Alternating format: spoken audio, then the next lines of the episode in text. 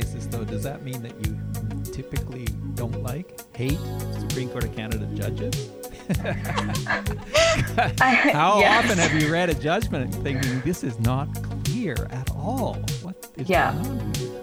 Yeah, and my sisters hear it all the time. I'm like, oh my god, do you know what this judge did? They just like flipped the test. Everything we know, it's gone.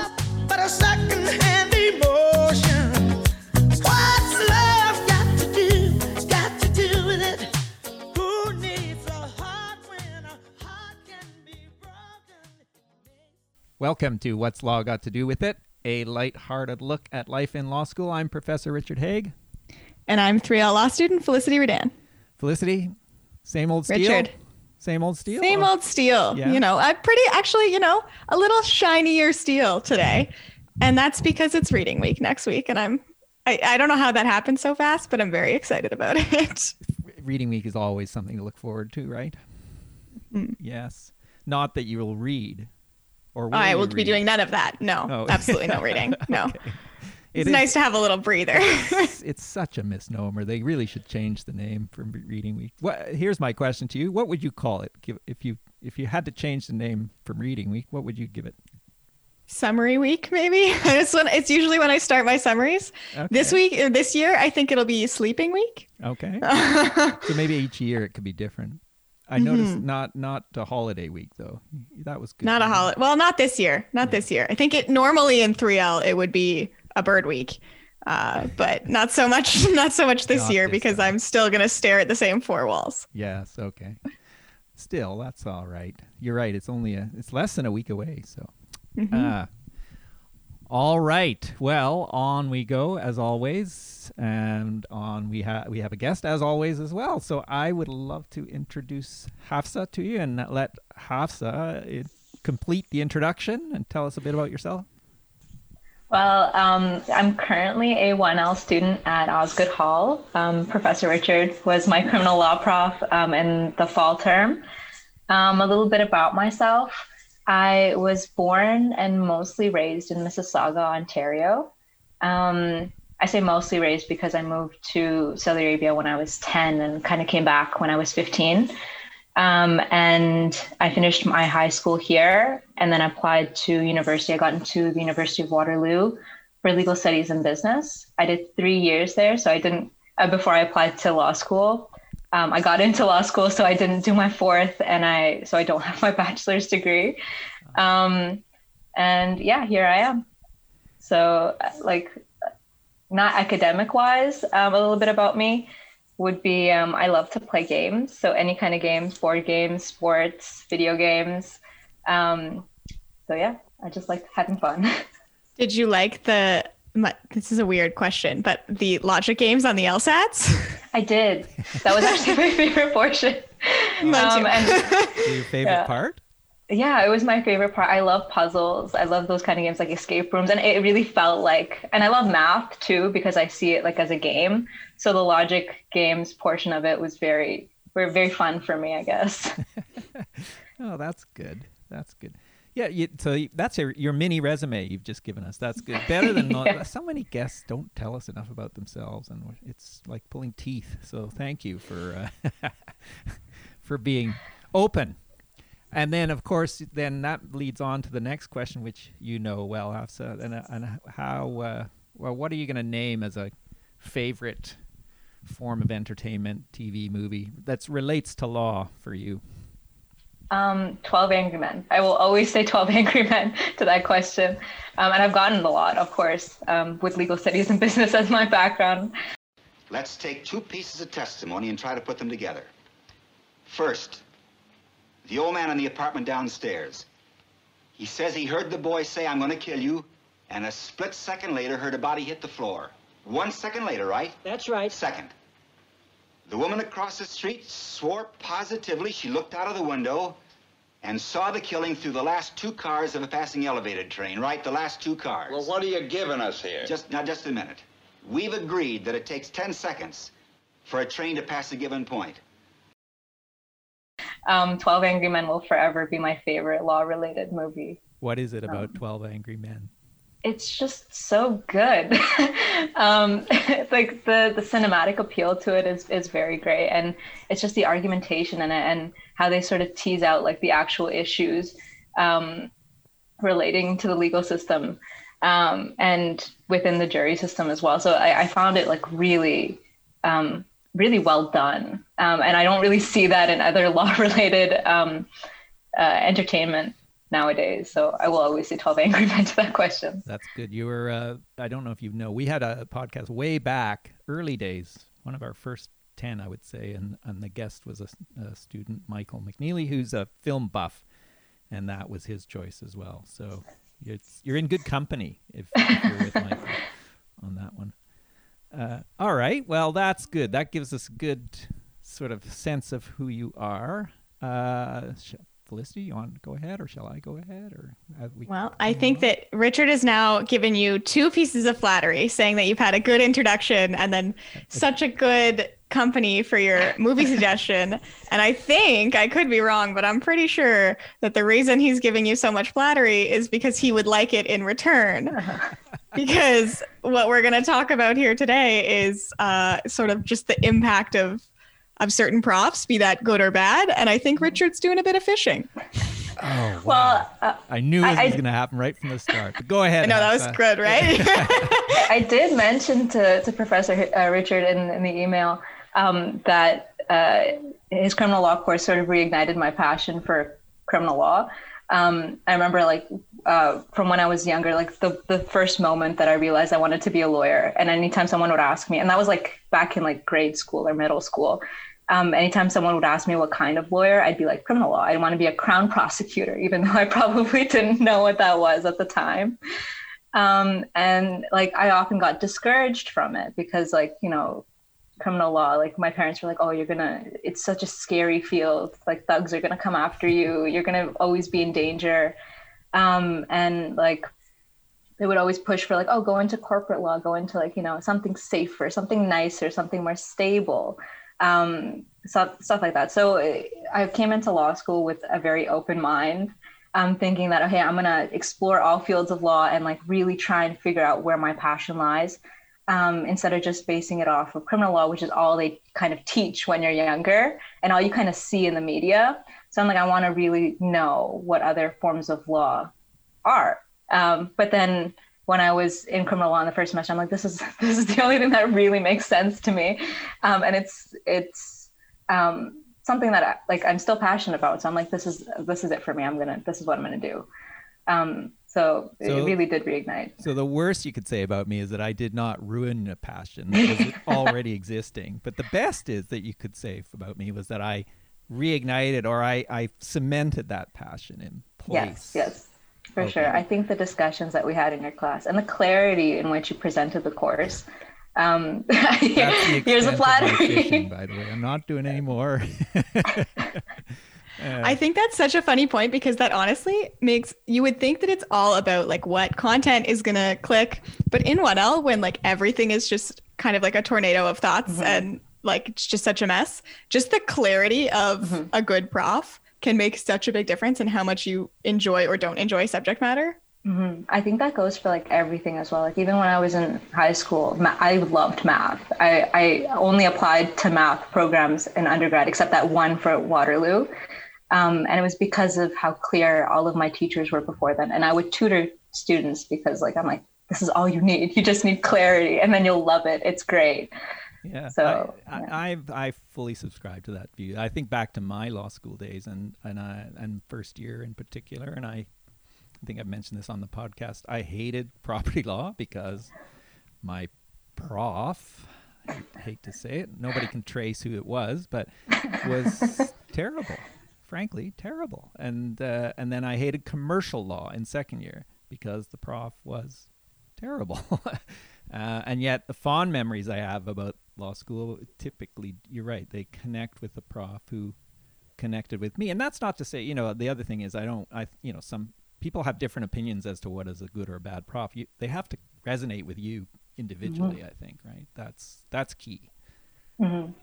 Yeah, I think another key thing is like clarity and clarity and communication. Um, if you're able to get the material to the students in a way that they understand it and like they can follow, um, that's the biggest thing. And like I've because I've, I subscribe to that so much, like I try and fill in any position, like mentor positions, tutor positions, um, to try and like show people that hey, it can be clear, you can like it, um, for all the things that I personally like doing that other people might not like. On that basis, though, does that mean that you typically don't like, hate, dislike, whatever you want to words you want to use? I'll use um, Supreme Court of Canada judges. How yes. often have you read a judgment and thinking this is not clear at all? What is Yeah. going on here? So Yeah, and my sisters hear it all the time. I'm like, oh my god, do you know what this judge did? They just like flipped the test. Everything we know, it's gone. So yeah, I would I would say yeah, clarity for me is the biggest biggest thing. And Although I Court do judges. feel like sometimes, like if there's a, you read a couple cases in a row that you're like, what in the world is going on? then it, it like really makes you appreciate the good ones. So Mhm. maybe that's also true with props. Like you need one or two bad ones to, Yeah. to really appreciate the you good have ones. no idea what is good until you you hear it or see it. Mhm. That's why all students love Denning, I think, partly because you know his his openings are always so story like and clear that he just leads you along. When I when I was in law school, uh, most of the profs would say, "Oh well, Chief Justice Laskin or former Chief Justice Laskin was the is the best judge Canada's ever had."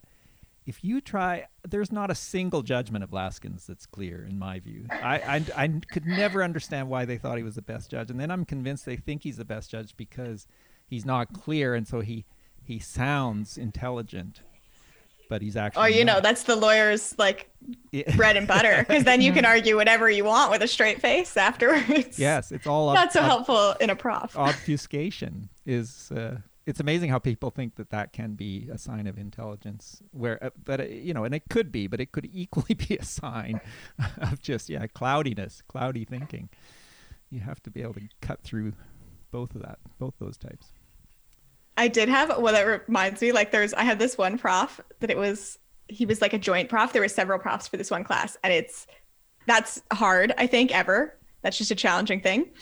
And you could just tell this guy was like too smart to teach. He was like a practitioner prof, so like not used to lecturing, I don't think.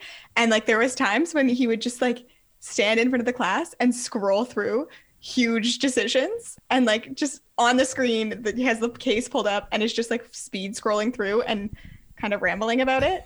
And like you could tell that it made sense to him and that he was so smart but it was like a crazy genius situation. I was like i have learned nothing. I don't know what's going on. Right. So hopefully I i, think did, a I lot- didn't do that for you Hafsa, did i? I was no, no, no. It, it was it was nice and clear, and like the discussions were really great as well. but um, I think a lot of the things that students say about some profs is that this prof is very smart, but like and like this prof is so smart. They know so much about their material, and like they're so excited about their material, and students can feel that, right? When a prof is like really excited about their material, but like sometimes like translating that to the students is very difficult because they know so much about the material and everyone else is kind of a beginner, right? So yeah so with that in mind do you have any advice then for people who sit in a class and are suddenly faced with a prof that is too smart shall we say to keep richard happy um, personally, I I'm a very like I, I self-study a lot, so maybe my advice won't resonate with a lot of people. But um, anytime I'm faced with a professor like that, I'll, I'll go to the classes and I'll listen to what they have to say. But I'll make sure that I'm um, making myself sort of understand and follow along, either before or after the lectures, um, just so like all of the excitement kind of is filtered through what I know and like I can pick up on things that I'm supposed to understand. Um, so before and after, and definitely before the exams, I'll be like combing through the material, making sure I'm organizing it in a way that I'm excited about it and in a way that, you know, makes sense to me. And like talking to other students as well is like the biggest thing that I, that I feel Zoom has kind of cut out. You feel so alone when you're when you don't understand something that the prof is saying, but then you realize like when you're talking to other students on Zoom that like nobody actually understands. and, um, and that's okay then right you're all yeah then it becomes a bit more okay because then you can talk it over and, and i think I learned a lot um, from the students as well uh, in my criminal like law course. After we finished our summaries and we were discussing the material, there was so much that was coming out that was like, oh my god, like that's so clear. Like now, like now that we've discussed it, and we went to Professor Haigh as well. Um, and sort of clarified a lot of different points. And he's like, "You guys are going too far into it." I remember him saying, "Like you're you're thinking too much about this. This is not that important. Um, like think of It's it." like, honestly most of law school. yeah, yeah. I remember and being like, oh, okay, maybe I should take a step back. it was It's hard. a lot of It's fun. hard for me to say that because I don't want to discourage students, but it's at the same. I just can see that your brain is going. You're going in too deep. Yeah. Do you think? Let me, let me ask both of you this: um, when when you when you can really see a prof who's energized and passionate and is just getting all excited about a let's say a specific component of a course, do you think to yourself, "Ooh, that's this is going to be on the exam. This is something this prof really cares about, so I really need to focus in on that." Does that make a difference for you? yeah. yes. Um, if like if a professor is going into a lot of detail about something and bringing in their own personal opinions about it, like, oh, hey, this is a decision that um, a judge made, and I don't agree with it, or like if and they give a lot of reasons for that. This happened a lot in my torts class, um, and you have to like really take in them like what their personal opinions are and what they think about it um, and why and i think that translating that into like exam papers of like you know explaining oh hey this decision like this decision exists and this is why you know there there might be you know these these are the criticisms for it right or these are what's what's good about it right so really understanding the professor's um, takes on uh, judgments or on material like i feel like really can translate to when you're you know writing an exam That's good. I Liz? have I have like a two part answer to that. And my first part is like kinda like I I have notoriously bad predictions of what I think is going to be on the exam. Like last semester there was two courses that I was like so sure there was going to be a policy question in each course. I was like this course is going to have a question about this and this course is going to have a question about this and I was I could not have been farther off. Like they were so heavily talked about and the prof just like didn't, Didn't- touch on it anywhere near anywhere near it in the exam. So I spent like a lot of time thinking about these sort of like nuances and picking apart the case law and the prof's opinions. Um, and then that ended up being useless for the exam, I guess. Um, and then just on the to pick up on the second part there of what you said that like you have to understand what your prof says. I think that's true, except that like if you have a good enough prof, you can also get to the point where you can understand the prof's perspective and then like where you differ from it. yeah yeah yeah for sure Um, for sure Yeah, I think that's like a very different level of understanding. Like to be able to understand, like, oh, I see why the prof sees it that way is very different from like, and here's why they're wrong. Yeah. I have to say, I mean, I, I can't speak for every prop, but I think most of us would feel that way. That I love it when students take me on effectively, right? And say, you know, without you don't have to personalize it. You just say this is uh, you, you you in a policy an- answer. You just kind of take the opposite tack, or you you find problems or holes with the the professor's argument. It's great, actually. I love that. Um, so uh, on Felicity's, I I have to say, yeah, my recommendation for students would be don't try to predict a prof. yeah I mean, there's some who probably are predictable, but I don't, you know, I wouldn't assume it. And I agree that if I and I did this in in Hafsa's class a few times this year because after ev- after the lecture, I said to myself, "Wow, I was I was ranting. I was really, I was really keyed up on that." And then I say to myself, when it comes time to write the exam, I think. "I- I'm not gonna. I'm not gonna go anywhere near that because I don't want to hear the same. I don't want to hear students or see students write about basically what I ranted about. I just don't want to see that again. Um, I'd rather kind of test them on something that was maybe a little less self-evident. So that can, you know, that's exactly why I, I, I can see it not working when you try to predict based on intensity of passion in any given point. Uh, but yeah i don't think Even I don't think I've ever predicted what's been on it. Like I, that's not something that I stress about at all, um, because I know I'm going to be wrong. Um, but I know to like just take in what the professor's been saying about the various issues and just their personal takes on it, just so I can have a bit more background on those issues, just in case they come up on the exam. But yeah, I, I feel like I've never ever in my life tried to predict Yeah. what's what's going to be on an exam because I didn't either, and I- but yet I know colleagues of mine at law school who would walk out of an exam and say, "Oh, I aced that." I actually had a pre-written answer for the very question that was asked, and I always thought to myself, "What? How? I, I just write. I like to go into an exam being prepared for anything and everything, as opposed to saying, "Oh, I'm going to pre-write an answer or two. Because you're right, if you get it wrong, you've wasted all that time, and you may have missed something. So I wouldn't recommend that. That's that's what I always worry about is that people have really different opinions about this. And some people love writing pre-written answers and I hate it Mm-hmm. because I just think like if if all you have is a hammer, everything's going to look like a nail. and so if you've got this like beautifully written answer and the question is like not exactly that and you try and force it in, like you're just going to get a B. and you can write a B answer in an exam. You don't need to pre-write it. Yeah, anytime, anytime. You're absolutely right. If if it's right on point, your pre-answer will get you an A, I'm sure. But the chances of that happening are slim. So I, uh, there, I get we're we're giving some great advice out in the world there for prospective students. I think, of course. As I say, some some people would we should we need to get somebody on the podcast, Felicity, who does the pre-writing and has been successful at it, to see how that all works. I did like a session in the last exam. So Ryerson doesn't have any upper years, so they brought in like upper years from other schools to like teach, like walk them through a practice exam. And I did a session with someone, and there was like two other upper years. And it was that. It was like the one woman was like, I have pre-written answers for everything. And then I got on and I was like, don't do that. it was like I felt so bad for these poor one else who were probably like head spinning and had no idea. Uh, Got to get I used think to I that. had I think I had a pre-written answer for for torts, but only because she told us what was going to be on it.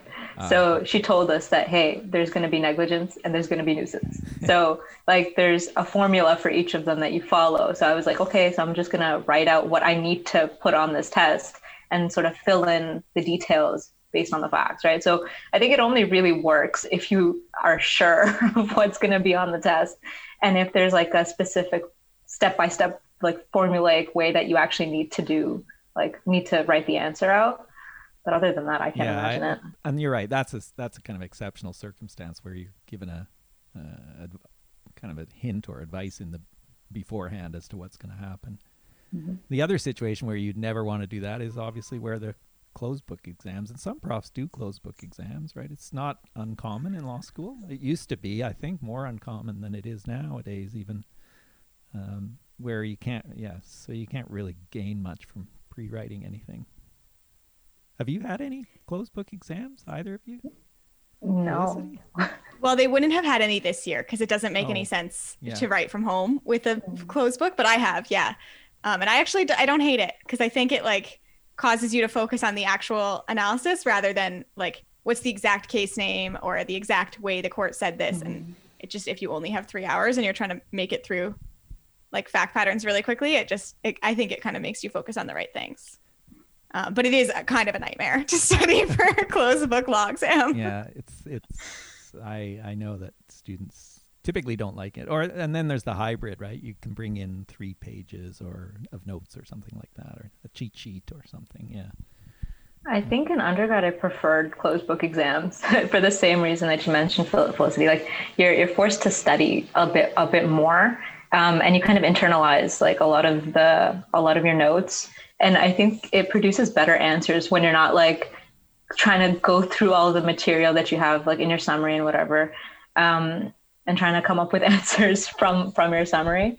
Um, but no and i think like we we've had like even um, not just not closed book exams but we've had like longer exams too right? So like the six hour one for criminal law the eight hour one for for contracts and like I, I'm, I don't like to say it, but like I spent like all six hours just going through it because like, you know, I had that anxiety in my head. But okay, what if I missed something? I have like, you know, have to make sure that I covered all of the material.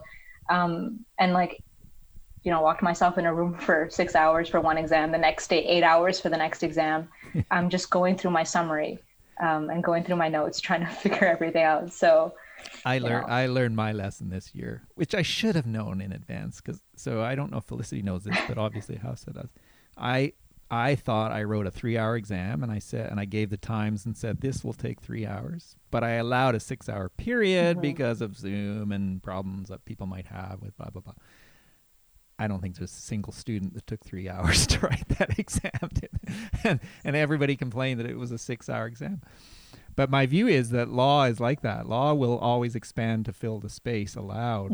Um, so, you know, you could have written that in three hours, right? But since you had six hours, you, you took 6 Uh, I, I had My an exam summary that was, was three days too. once. yeah. Oh. Yeah. You have more time to work through it.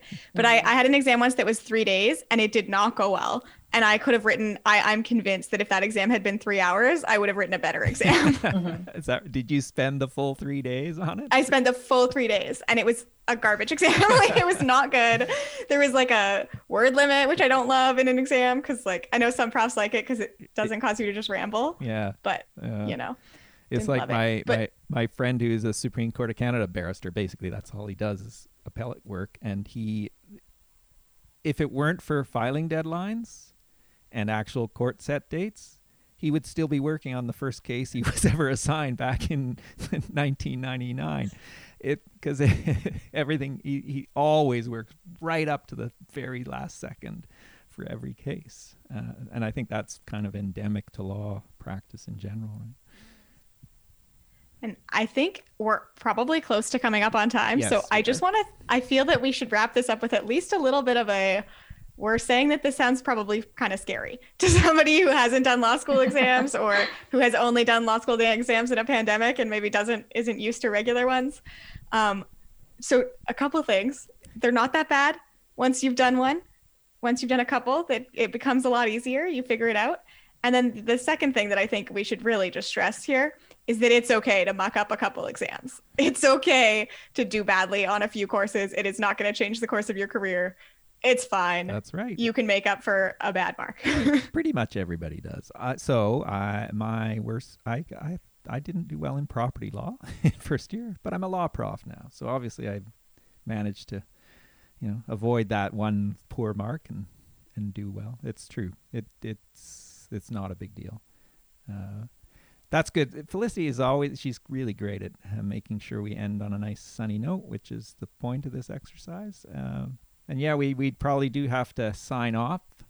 So, Hafsa, I hope. Uh, I- I'll say I ha- I should have been saying this to every guest. I, I, I can't remember if I have, but every guest this year, anyways, is that I hope to see you someday because it's been odd teaching somebody and only knowing about them in two dimensions. Um, so, uh, thanks for coming on the show. Sharing so much good advice for someone who's only done one semester of law school. Yeah, you- it's true. I, I, this is going to be the the episode where people really learn a lot, techniques, Hopefully. strategies, all of that, and it is thanks partly to you. So, and Thank you guys I- for having me. you didn't, you didn't, uh, yeah, I didn't have to. F- yeah, I, well, I don't even what, what I'm going to say. I was so worried. You did the adequate amount of fishing. yeah, The, the okay. appropriate It- it amount. was a reasonable amount, and I did not seek yes too much in the way of. Just one last compliment for you there, Richard. You're good at figuring out the right amount of fishing. Thanks. That's that's a good way to end it. All right. So take care. See you.